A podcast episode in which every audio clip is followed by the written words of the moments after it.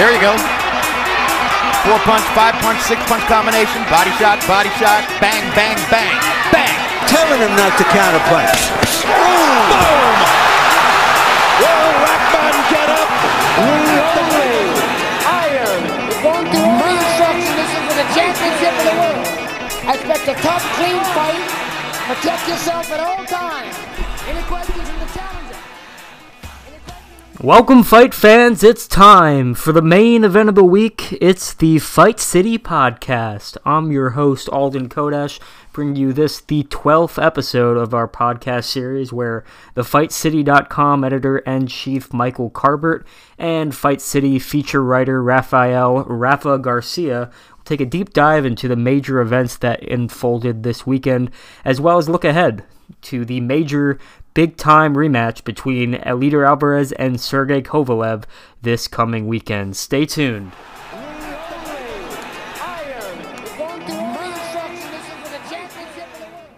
Great to be with you again, Alden. And this week I'm joined by Rafael Garcia, who has been with me from the beginning uh, with the FightCity.com. So I kind of think of him as, uh, you know, the co-captain, uh, so to speak. And uh, it's a pleasure to be with you, Rafa, to recap what has been an action-packed weekend. Yeah, there were lots of fights. Uh, good to be here, Michael. And uh, yeah, thanks for having me. Looking forward to, to getting to it. Okay, so let's start off with uh, the local event uh, at the Montreal Casino. We had a major card uh, put together by Eye of the Tiger Management. Um, as everybody knows, in Montreal, there's basically two competing entities when it comes to pro boxing in the Fight City. One is Group Yvon Michel, and the other is Eye of the Tiger, and both have uh, uh, both have respectable, more than respectable stables of, of fighters. But Eye of the Tiger, without a doubt, has has one of the biggest stables of talent, not just in Canada but in North America. And um, in fact, I'm, I'm, I, I expect that this is something of a headache uh, for the Brain Trust at Eye of the Tiger, trying to make sure they put on enough uh, cards and events to keep all their fighters busy. But uh, we have an excellent, excellent report on the thefightcity.com by Zach Alapi, and uh, he was ringside, and there were some excellent fights and some great performances. So I would refer everybody over to thefightcity.com and check out the report. A lot of uh, matches, I believe nine or ten matches in total. And the main event was a showdown uh, for the super lightweight division uh, between Steve the Dragon Claggett and Matthew G Time Germain. And uh, it turned out to be an absolute scorcher 10 rounds of fast paced, intense action. And in the end, it uh, was a majority draw. And Zach, who was ringside for the whole thing, as I mentioned, he had no problem with the draw verdict. So obviously, that fight screams out for a rematch. Hopefully, it'll happen in Montreal in the near future. But that was a terrific fight, a terrific card overall with some standout performances, uh, including by, uh, forgive me if I get the names wrong, people, but uh, Sadriddin Akhmedov, um, who is a young prospect that Zach believes should be um, put on the fast track in terms of his development because his talent is that obvious. And then the heavyweight, the scary heavyweight, Arslanbek Makhmudov, who just keeps bowling over opponents in the first round. He's six foot five, 260 pounds. When he goes to the ring, Rafa, he doesn't have music. Instead, there's a siren. and when he gets to the ring, he doesn't step through the ropes, he steps over the ropes. Um, and his opponent on Saturday night was one Jason Bergman, a journeyman with a 27 16 and 2 record. you would think an experienced fighter like that would be at least able to get out of the opening round. No, didn't happen. Uh, he was overwhelmed. And after the fight, this experienced fighter, who a veteran who's been in the ring sparring with guys like Deontay Wilder, said that Makhmudov was definitely the most powerful, the hardest hitting fighter he had ever faced. So, right there, we've got some some terrific prospects for the future uh, for Eye of the Tiger management. Then there was Lexson Mathieu, uh, who had his pro debut on the card, and I think the fight lasted all of about one minute, and that got people's attention when. Uh, Mathieu landed a right hand that spun his opponent 360 degrees uh, before he was stopped. Uh, and then, if you read the whole article, Zach makes some interesting observations about the Claggett uh, G Time fight. Um, naturally, it needs to be a rematch, but also somebody else who should be kept in mind uh, when it comes to, to that matchup is Yves Ulysses, who, as we all know, dropped a controversial 10 round decision to Claggett in 2017. And Ulysses uh, actually sought a rematch. Claggett turned it down. So who knows? Maybe the the it's unlikely, I guess, that the Tiger management would pit two of their top prospects against each other. But um, no matter what happens next, uh, I'm sure I'm not alone in saying I would love to see Claggett versus Ulysses 2, as well as Claggett versus Germain 2. And Zach talks about that in his excellent article that you can find on thefightcity.com entitled Casino Classic. So, Rafa, moving on, uh, I know that uh, we were both interested observers to seeing stateside a couple of big fights. Um, one was Keith Thurman back in action after almost two years away from the ring. And uh, the other was uh, that scary guy at 154 pounds. Uh, your, your, your countryman, if I can say that. Yeah, Jaime Munguia, uh, 22 years old. Uh, his um, his claim to fame is that he has a lot of power, and that what he, that's what he has relied on to uh, get past his opponent so far. Uh, he was facing a big underdog in uh, Inoue this weekend, and he managed to come away with the victory. But the way he did it was a lot more difficult than uh, most people envisioned, I think. And uh, there was a sense after the fight, there were a lot of people talking that maybe Munguia is relying too much, not necessarily on his power, but on his size. And we've, been, we've seen that, this kind of thing before with other uh, prospects on the up and up, you know, when they're coming up the ranks. We've seen Broner do it a little bit when he was coming from the lighter divisions. And then we saw it with Canelo as Yeah. well when he was younger. Yeah. He was uh, always the bigger opponent, the, the bigger uh, boxer in the ring. And now there's a sense that Munguia is kind of following the same path a little bit. And the fact that he has Golden Boy Promotions behind him and now DAZN. And they were really pushing this agenda that Munguia is the next big thing to come out of Mexico.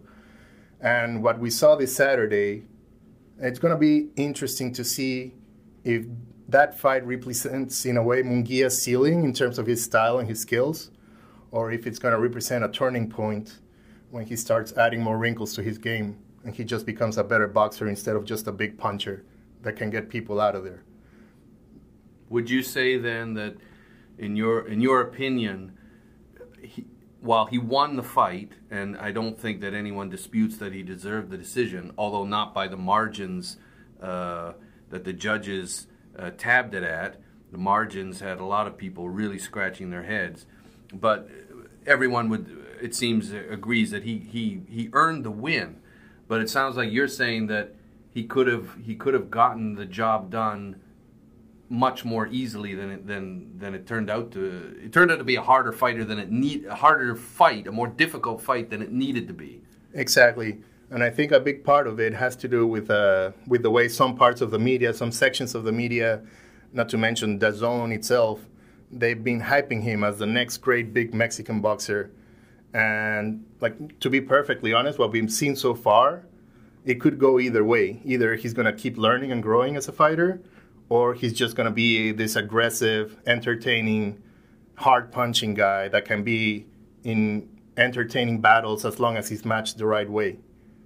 Right now, we have seen very little in way of defense. You know, he doesn't bring his hands up. For example, when he was laying against the ropes, and then Inoue was unloading with that uh, those over right right hands. And uh, Munguia, he was taking them all night all night long. He was just taking the shot. He wasn't Exactly. even trying to. So block he it. wasn't he wasn't blocking correctly. He wasn't moving his head all that much. He was coming forward. He showed a lot of heart. You have to give him that. He showed will to win. He showed determination, and he got the job done.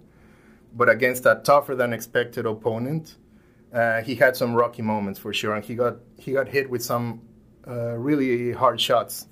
That if they were coming from someone his own size or someone with a bit more power, who knows what would have happened? You know. Yeah, and let's and let's be blunt here. I mean, you look at the dimensions of the guy.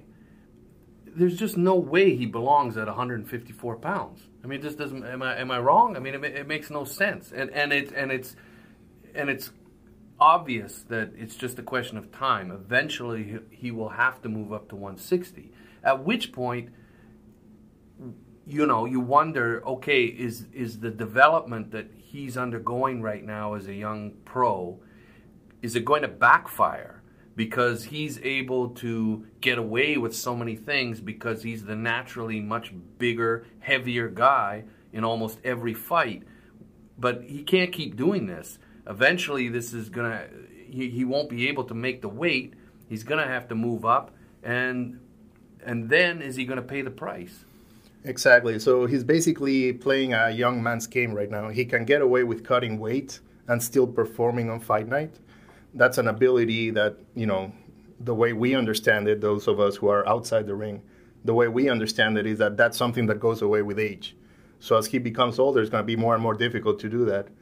So at that point, either he became a better fighter already, or you know, that's at, at that point, it's really going to show his limitations, and then you're going to start seeing uh, uh, poorer and poorer performances at that point. What, uh, technically speaking, what do you what do you, what do you like about about his game? I really liked the way he kept going to the body all night long. He he was really committed to the body work. Unfortunately for him, for him, it didn't slow uh, Inoue all that much because Inoue as well. He was really really solid in there.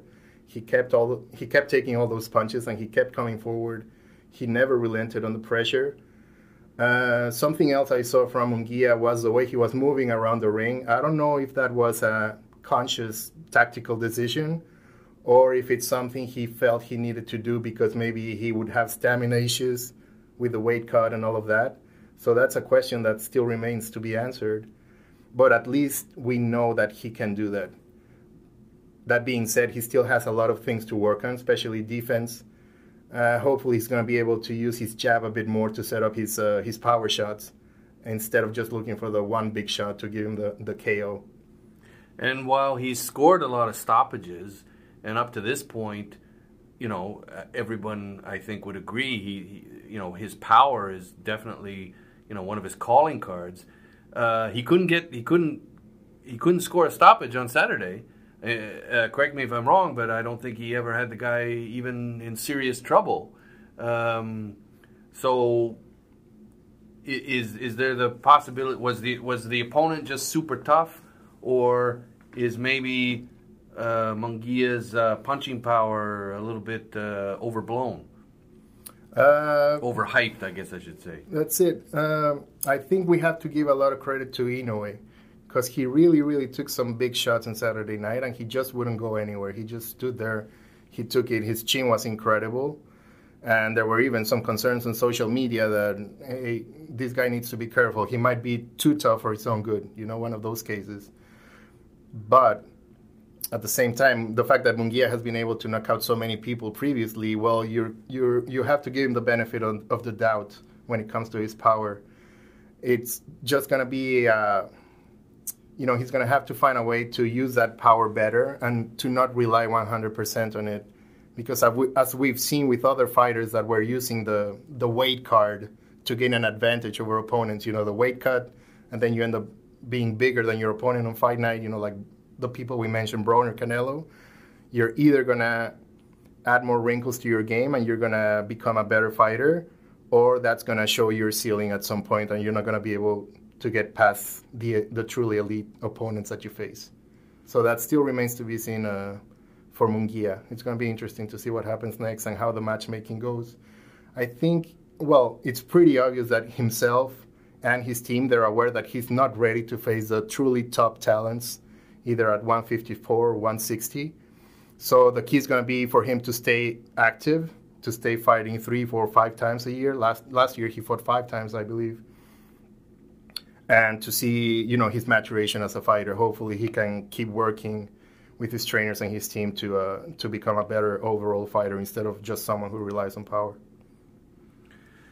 Well, speaking of elite talents, uh, Keith Thurman was back in the ring, and I think most uh, boxing observers would agree that Keith Thurman deserves to be regarded as one of the better fighters in the welterweight division, despite the long layoff, um, which was due in part, at least, to an injury.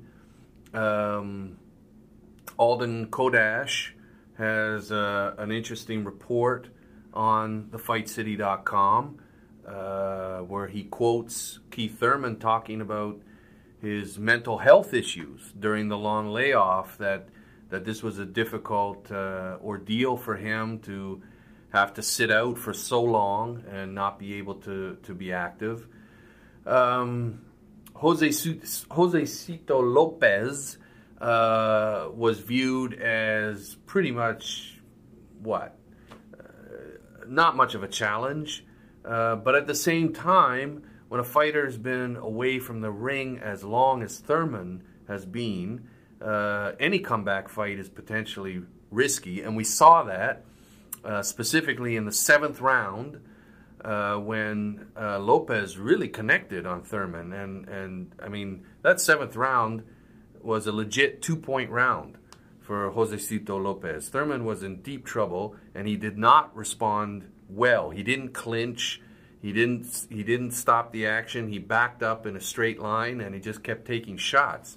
He showed his chin. He showed his toughness in that round, and uh, pretty much everyone agrees he clearly deserved a a generous uh, points win over Lopez. But uh, you know, it does raise questions about. I mean, a few years ago, everyone agreed that Keith Thurman was an elite talent. I personally wasn't too impressed with his uh, win over Danny Garcia. I know some people thought Shawn Porter actually deserved uh, a close points win over Thurman. Um, so I, am not sure. You know, is Keith Thurman, in your opinion, uh, a case of unfulfilled potential, or uh, you know, how, how do you how do you assess where Keith Thurman is at at this point, Rafa? I think he's one of the top welterweights for sure. You know, like who else do you have? You have Terence Crawford, you have uh, Errol Spence, and Thurman is probably right underneath those two.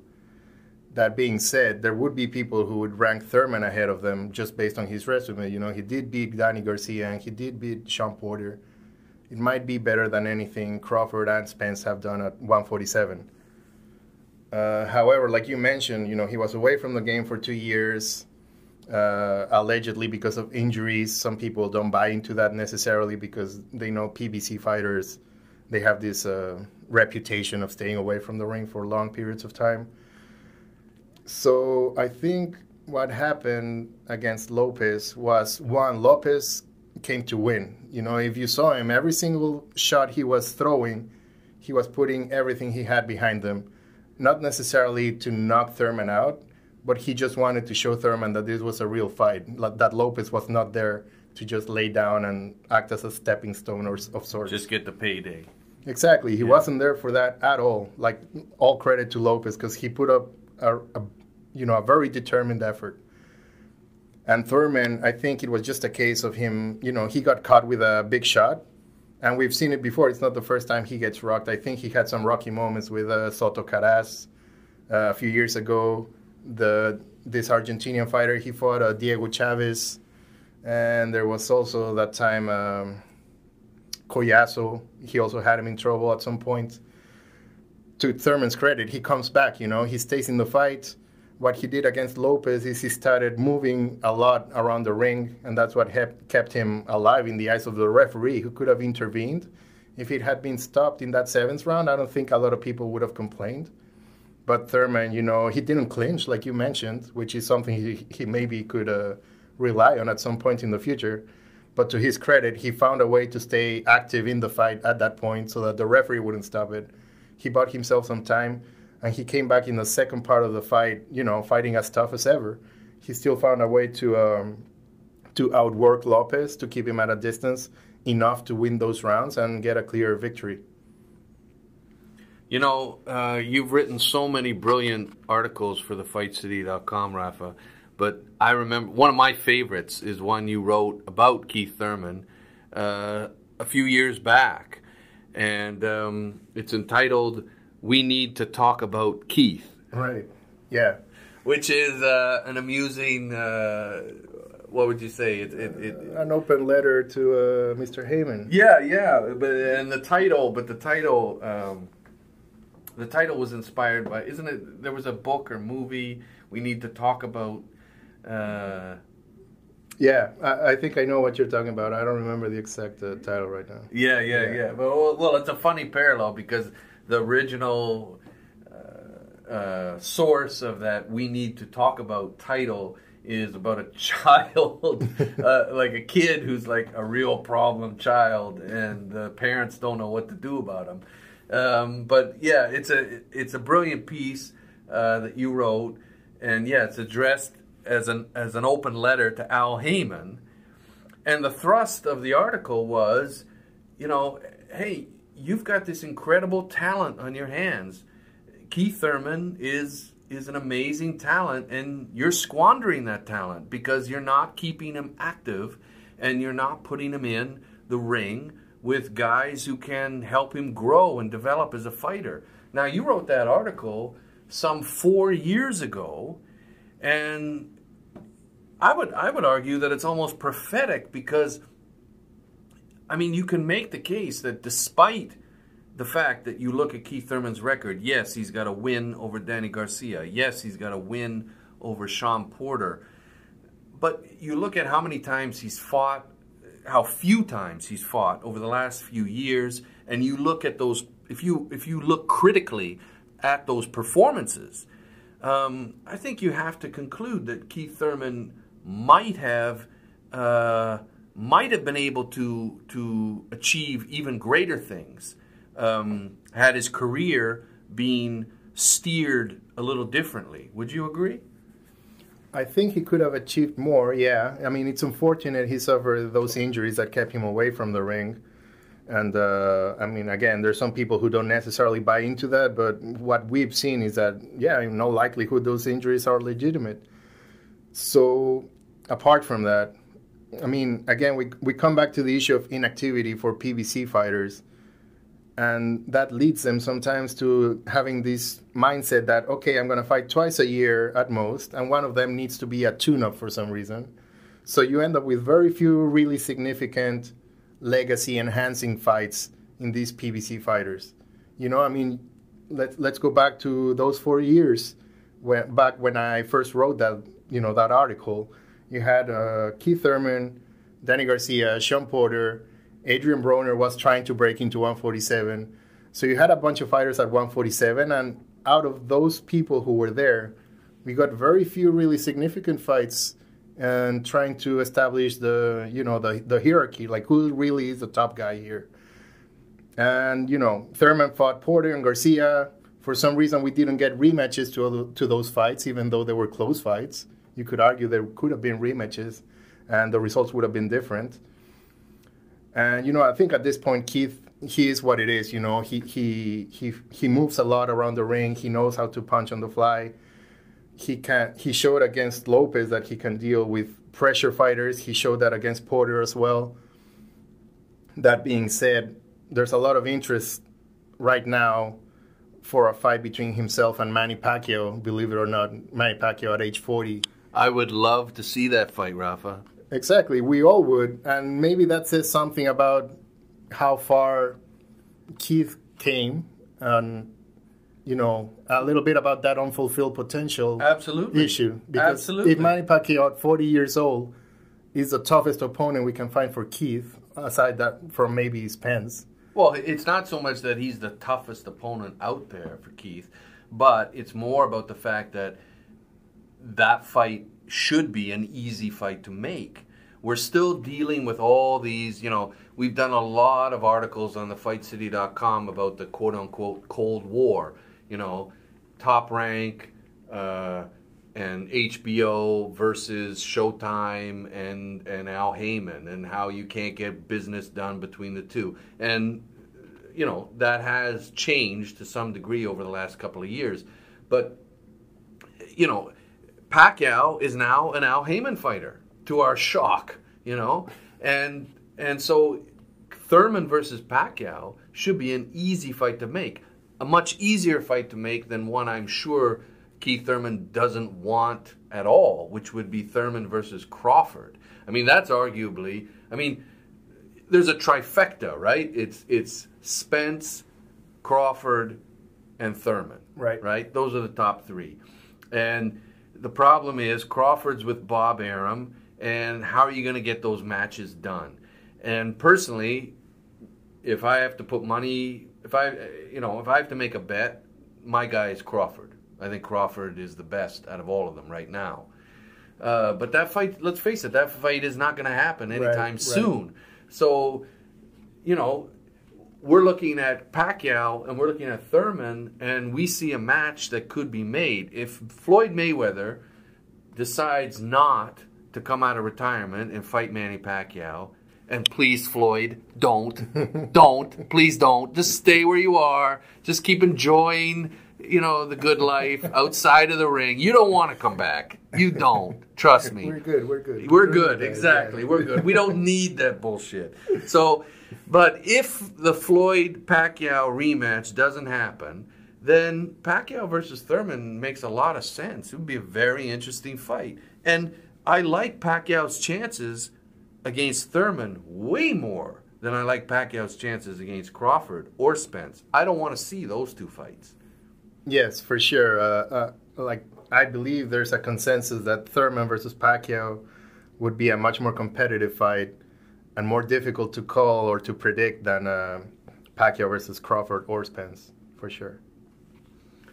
Well, moving on, uh, let's talk a little bit now about a fight that actually we should be more excited about and talking more about um, because it's coming up.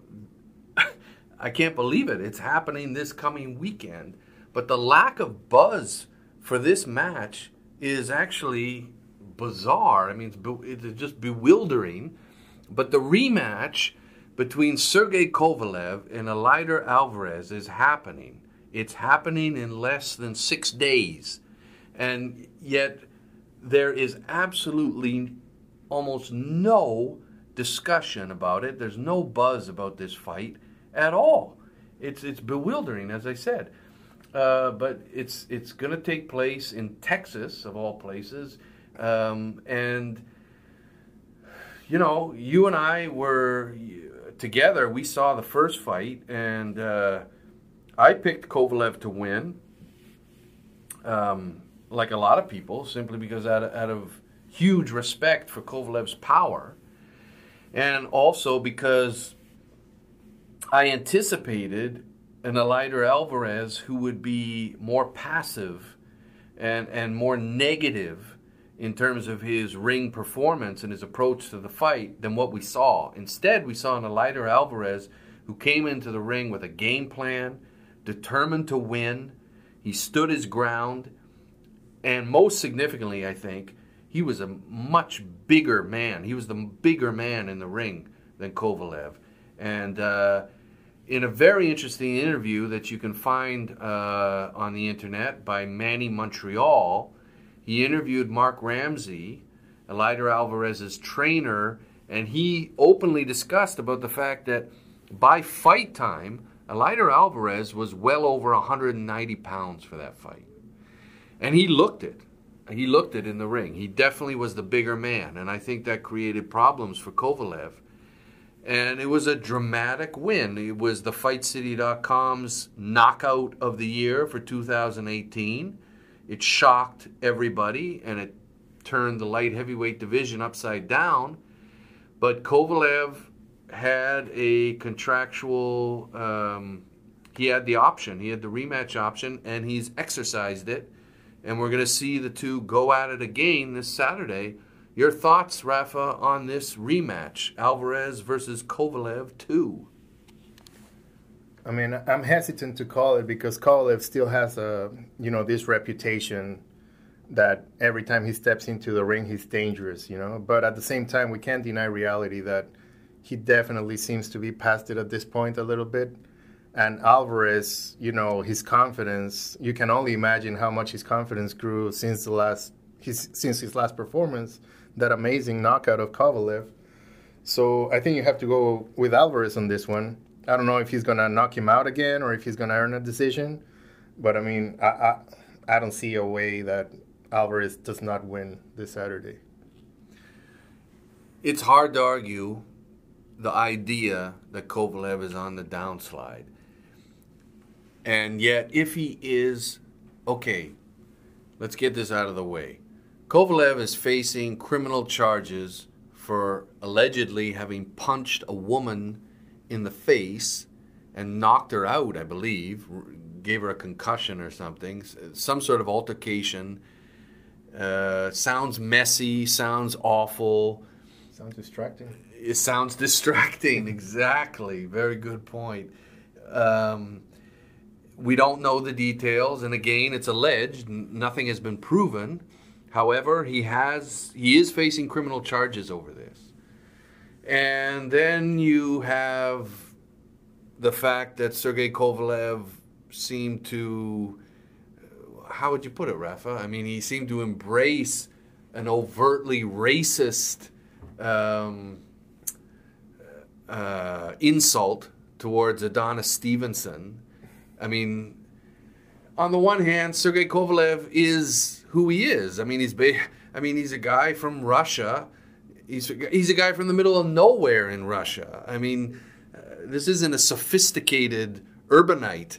You know, this is this is a guy who we shouldn't be shocked to see him express uh, um, racist or or uh, regretful Politically incorrect. Thank you. Yeah. Yes, you know, I mean, I mean, this this shouldn't shock anybody.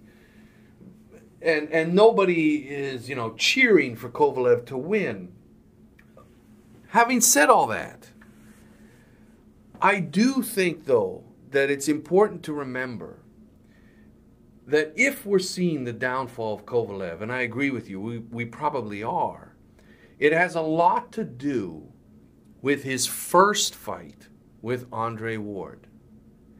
And in my opinion, eh, my firm opinion, he got shafted in that first fight with Andre Ward. He deserved to win that fight. And, you know, let's think back to the rematch between Gennady Golovkin and Canelo Alvarez. A razor close fight. I don't care what anybody says. Yes, I think Golovkin edged it, but I have no problem with Canelo getting a very close decision or with a draw. That second fight was very, very close.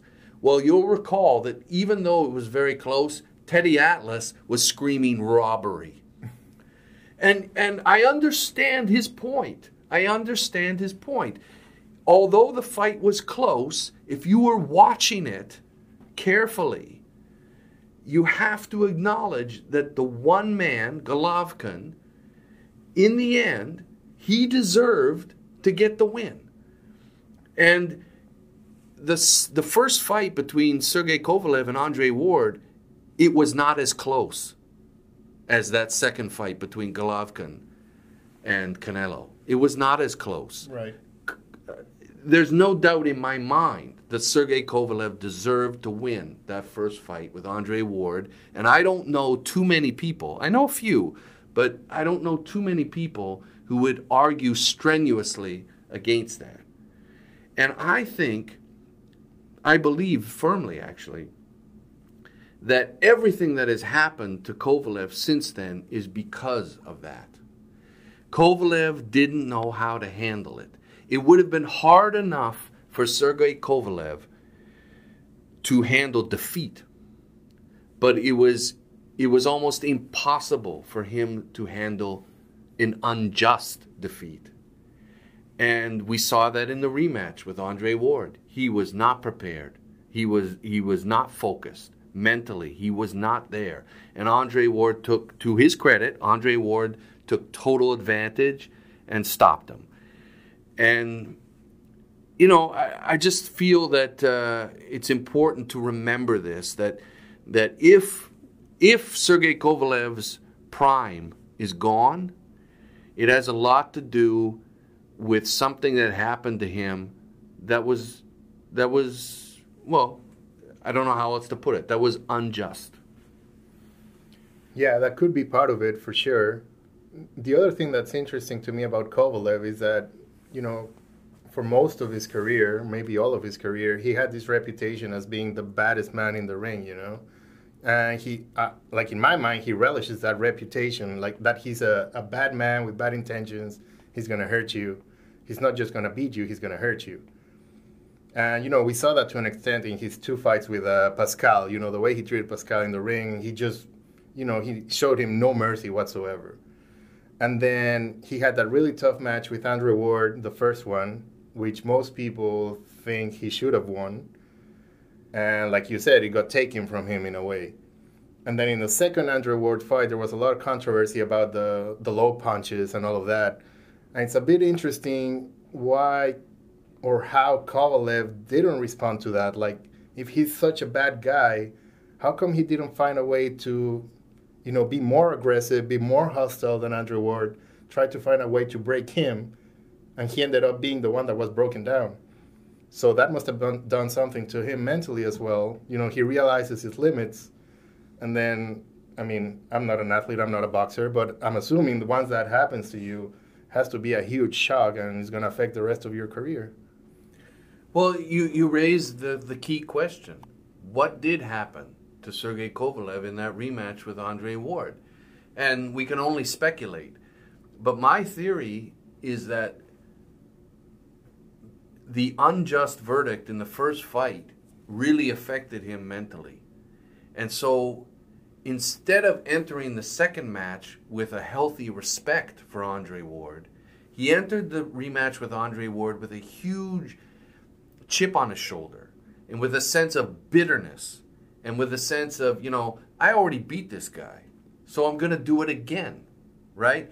He didn't he didn't take into account that Andre Ward is a very talented, very cagey, very capable guy. Yeah. And he, in a, in a sense, he underestimated him not directly, sort of, in, if I can put it this way, he indirectly underestimated Andre Ward. This sounds kind of weird, but what I mean is that he was distracted.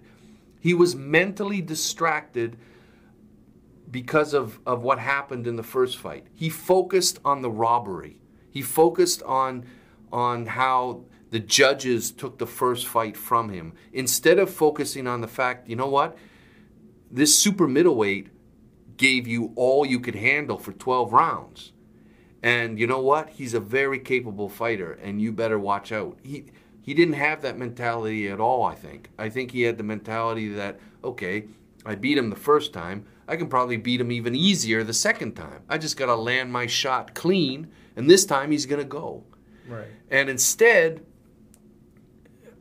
I think I think all the all the all the you know, there's been a lot of talk since about how he wasn't training properly, uh, he was abusing alcohol, and I can't help but think that this would be symptomatic of all the anger and the bitterness coming from that verdict in the first fight. And so he didn't he didn't take care of business properly ahead of the rematch, and then he paid the price. And Ward was absolutely vicious with those body shots, some of which No one can argue otherwise. Some of which were below the belt. Right. And but co- but you know, if you haven't prepared properly, and if you haven't, if you don't have the right mental focus, then you, then then essentially you're mentally weak.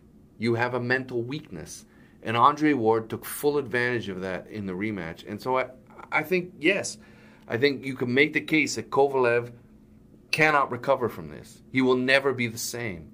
But you can draw the line, you can make the connection, you can go back to that first fight, and you can actually say, well, you know what? If the judges had gotten it right, then Sergey Kovalev could be in a completely different place right now. His career would be totally different.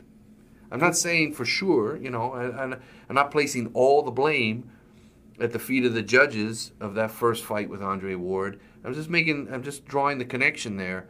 If we are seeing the end of Sergey Kovalev as a potent force in boxing, it has a lot to do with that first fight against Andre Ward. Yes, and uh, you know the first fight, again, uh, most people thought Kovalev won it. The judges gave it to Ward. They go into the rematch right away. Kovalev gets broken down and knocked out.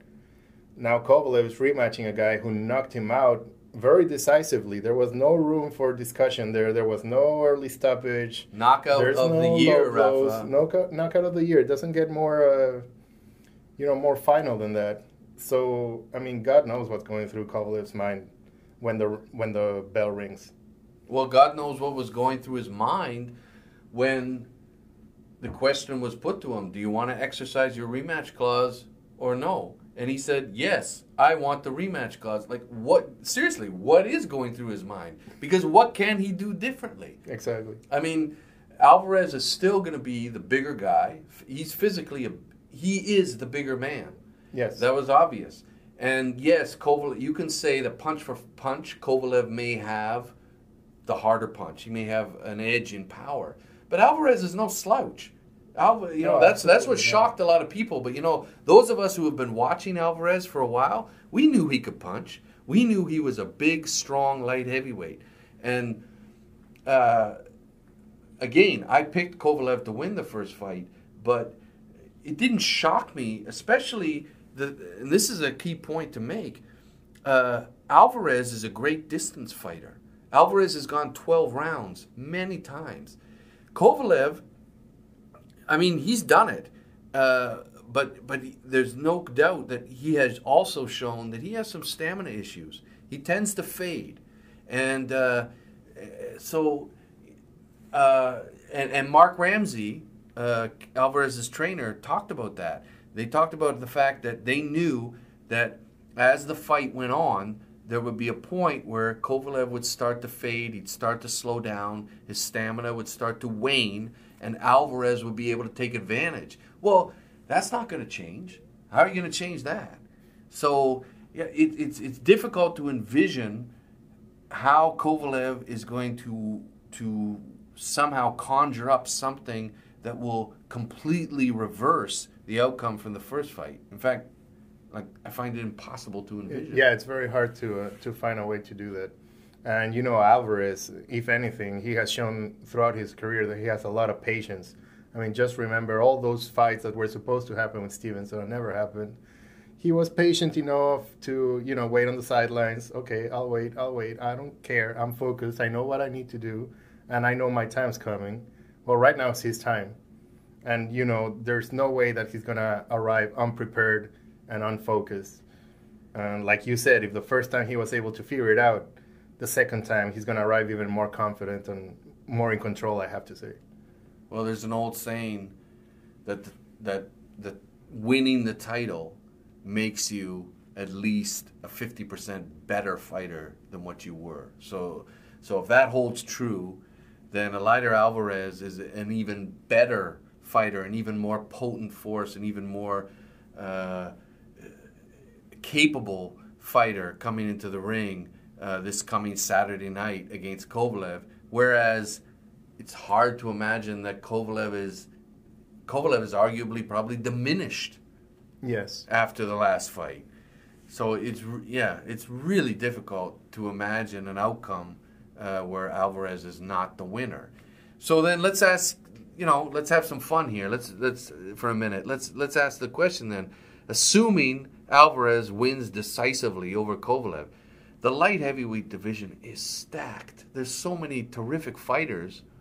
Um, the news is that um, Alexander Usyk is going to soon abandon the cruiserweights and move up to heavyweight. So all my dream fights at cruiserweight, like like Eleider Alvarez versus Usyk or Beterbiev versus Usyk, okay, they go up in smoke. So who's next? Who's next for Eleider Alvarez at 175? Who would you like to see him take on? Well, you're probably more aware of the politics uh, at light heavyweight than I am, but you know Alvarez against either Bivol or Beterbiev, th- those would be amazing matches. Do you think we're going to be able to see either of those in, in this year if he gets past Kovalev? Well, correct me if I'm wrong, but we got Bivol versus uh, Joe Smith Jr. on tap. That's true. That's yeah. coming up. That'll be a that'll be a very intriguing fight. Um, so I would love to see the winner of that matchup against Alvarez. And yeah, Beterbiev still holds a title, right? Um, there's so many interesting matchups that could happen at 175. You know, a lot of people talk about how the welterweights are the are the hottest division in boxing, or the uh, uh, one uh, the super lightweights, or you know, the World Boxing Super Series is having so much fun with the cruiserweights. Personally, for me, the most exciting division in boxing is the light heavyweights, and I know that most of the matchups will never happen, but yeah, I, I, I hope we see some. If Alvarez defeats Kovalev, if he doesn't, if if Kovalev wins, that's in a way even more exciting Yes. because then we get a trilogy, you know. and speaking of rematches and trilogies, let's let's let's uh, talk for a minute about some breaking news, Rafa, that just came out today. It looks like Deontay Wilder versus Tyson Fury 2. It's going to happen. They're talking about sometime in April. They're talking about the Barclays Center. Your thoughts on that? Well, I think it's the match at heavyweight that everyone wanted to see following their first fight back in uh, December, and given the fact that Anthony Joshua is doing, you know, winning millions of pounds for Yeah, what, fighting. yeah, what the hell is. Anthony Joshua doing? Exactly. really? So as long as he's out of the picture, yeah, this is definitely the fight at uh, heavyweight, and it's a very intriguing fight for sure. It's going to happen supposedly at Barclay Center either late April or mid May, something like that. yeah. And uh, you know, like the last fight is is a fight, the kind of fight that elevated both fighters. I think Fury. Yes. Fury because it showed us that he's back, you know? Like lots of people doubted him. I doubted him because of all the issues he had and the long layoff. And then, you know, he hadn't fought anyone of note in his comeback before uh, Wilder. And then he put on an amazing performance for 12 rounds. He got caught in the 12th round and what was probably the most single exciting moment in boxing last year. And he came back up from the canvas and he, you know, he Yeah, he, he did just get up. He didn't just get up, right? He, he got, up. and he continued fighting. He brought the fight to Wilder. Yes, exactly. Yes. Yeah, round of the year. Round of the year for Yeah. sure. And you know, now we're gonna get the chance to see if Fury can show some consistency. You know, because that's been, I think, an issue with him in his career. But if he's able to take everything that he did for the first fight and apply it to the second one, and maybe even get better, because why not? Now he's on a roll. You know, he just if he keeps that momentum that he had, there's no reason he can't, you know, get a clear win this time. Unless you think differently. Oh man, no, he deserved the win, right? He deserved the, the decision, uh, the first fight. I mean, I think most people agree uh, the draw was a bit of a gift uh, to Wilder, and well, that's part of the intrigue of the rematch. What is Wilder going to do differently? I mean, Right. he has to do something differently. He's no dummy. He knows that. So he's going to be preparing in his training camp for the rematch, and he knows he's got to bring s- different tactics, different strategy into the ring, and uh, and that and you know that that's part of what you want to wait and see what's going to happen.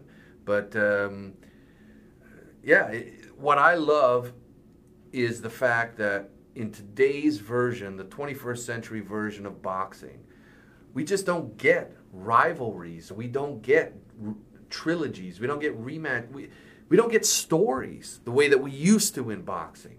And it's obvious when you have a 12 round fight like Wilder versus uh, Fury, absolutely it screams rematch. You got to have the rematch. And uh, just as I personally feel that, you know, Canelo Alvarez, Gennady Golovkin, it screams trilogy. We got to have that third fight, and we got to have it soon.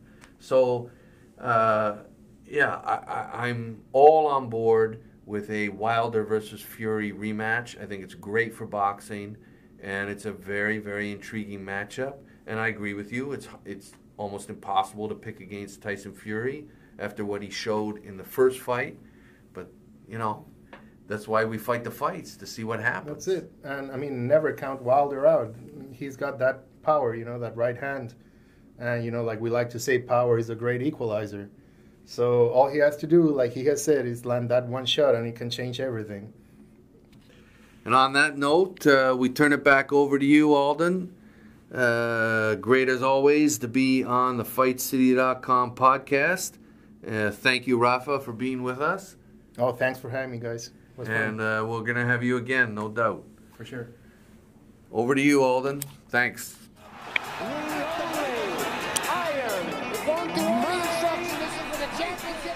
Thanks, Michael and Rafa. That was really great stuff. Really looking forward to Kovalev Alvarez 2 this coming weekend. A lot of great fights coming up in the future, and we will be covering it on thefightcity.com. Please follow us at The Fight City. That's at The Fight City on our Twitter page. Also, follow us on Instagram at The Fight City and also our podcast on iTunes, Spotify, and SoundCloud, to name a few.